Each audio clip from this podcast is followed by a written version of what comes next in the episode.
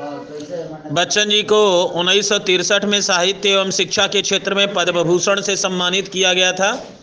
बच्चन जी को उन्नीस सौ छियासठ ईस्वी में राष्ट्रपति द्वारा राज्यसभा का सदस्य मनोनीत किया गया था और इनका निधन यानी मृत्यु सन 18 जनवरी अ, 18 जनवरी सन 2003 में मुंबई में हुई थी। ठीक है? और हालाबाद के प्रवर्तक मैंने बता दिया मधु साहित्य किसे कहा गया है? हालाबाद के साहित्य को मधु साहित्य कहा गया है।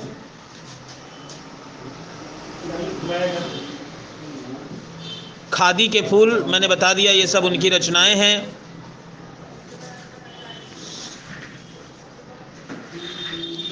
मधुशाला क्या है? तो अभी अभी आपको बताया तो उस हिसाब से आप उत्तर देंगे। मधुशाला एक काव्य है। पुस्तक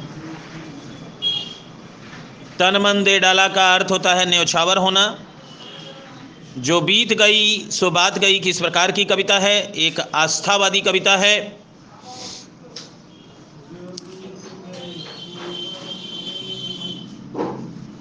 सूखी कलियाँ, टूटे तारे, टूटा प्याला किसके प्रतीक हैं? आशा का, जीवन की नस्वरता का, प्रकृति के सौंदर्य का या जीवन की खुशियों का तो जीवन की नस्वरता का। मिट्टी का प्याला किसका प्रतीक है? मानव जीवन का। इस प्रकार बच्चों, मैंने आप सबको इस पाठ से संबंधित जो एमसीक्यू या ऐसे क्यू टाइप के क्वेश्चन थे, ये मैंने आपको बताया। इसके अलावा अंबर किस पर शोक नहीं मनाता बता दिया। सूखी कलियाँ किसका प्रतीक हैं? सूखी कलियाँ मृत व्यक्ति का प्रतीक हैं। मृदु मिट्टी के हैं, बने हुए के माध्यम से किसके बारे में कहा गया है? मरणशील मानव के बारे में कहा गया है। सच्चे मधु से जला हुआ सांसारिक अनुभवी व्यक्ति के बारे में कहा गया है।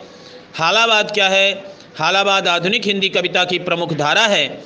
यह यथार्थवाद के अंतर्गत आता है तथा इसमें यथार्थ जीवन की निराशा, व्यथा और पीड़ा को भुलाने के लिए मस्ती की भावना की प्रधानता रहती है।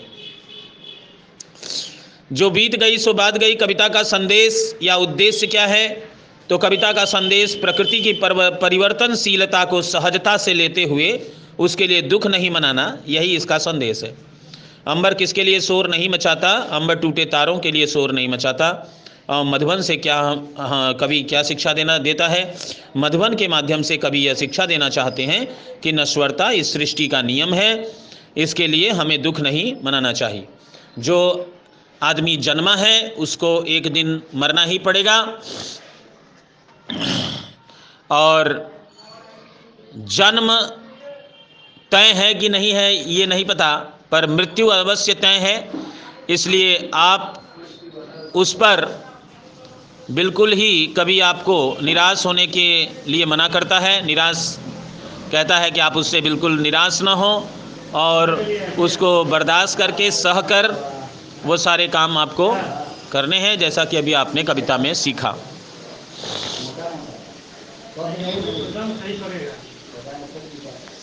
करेगा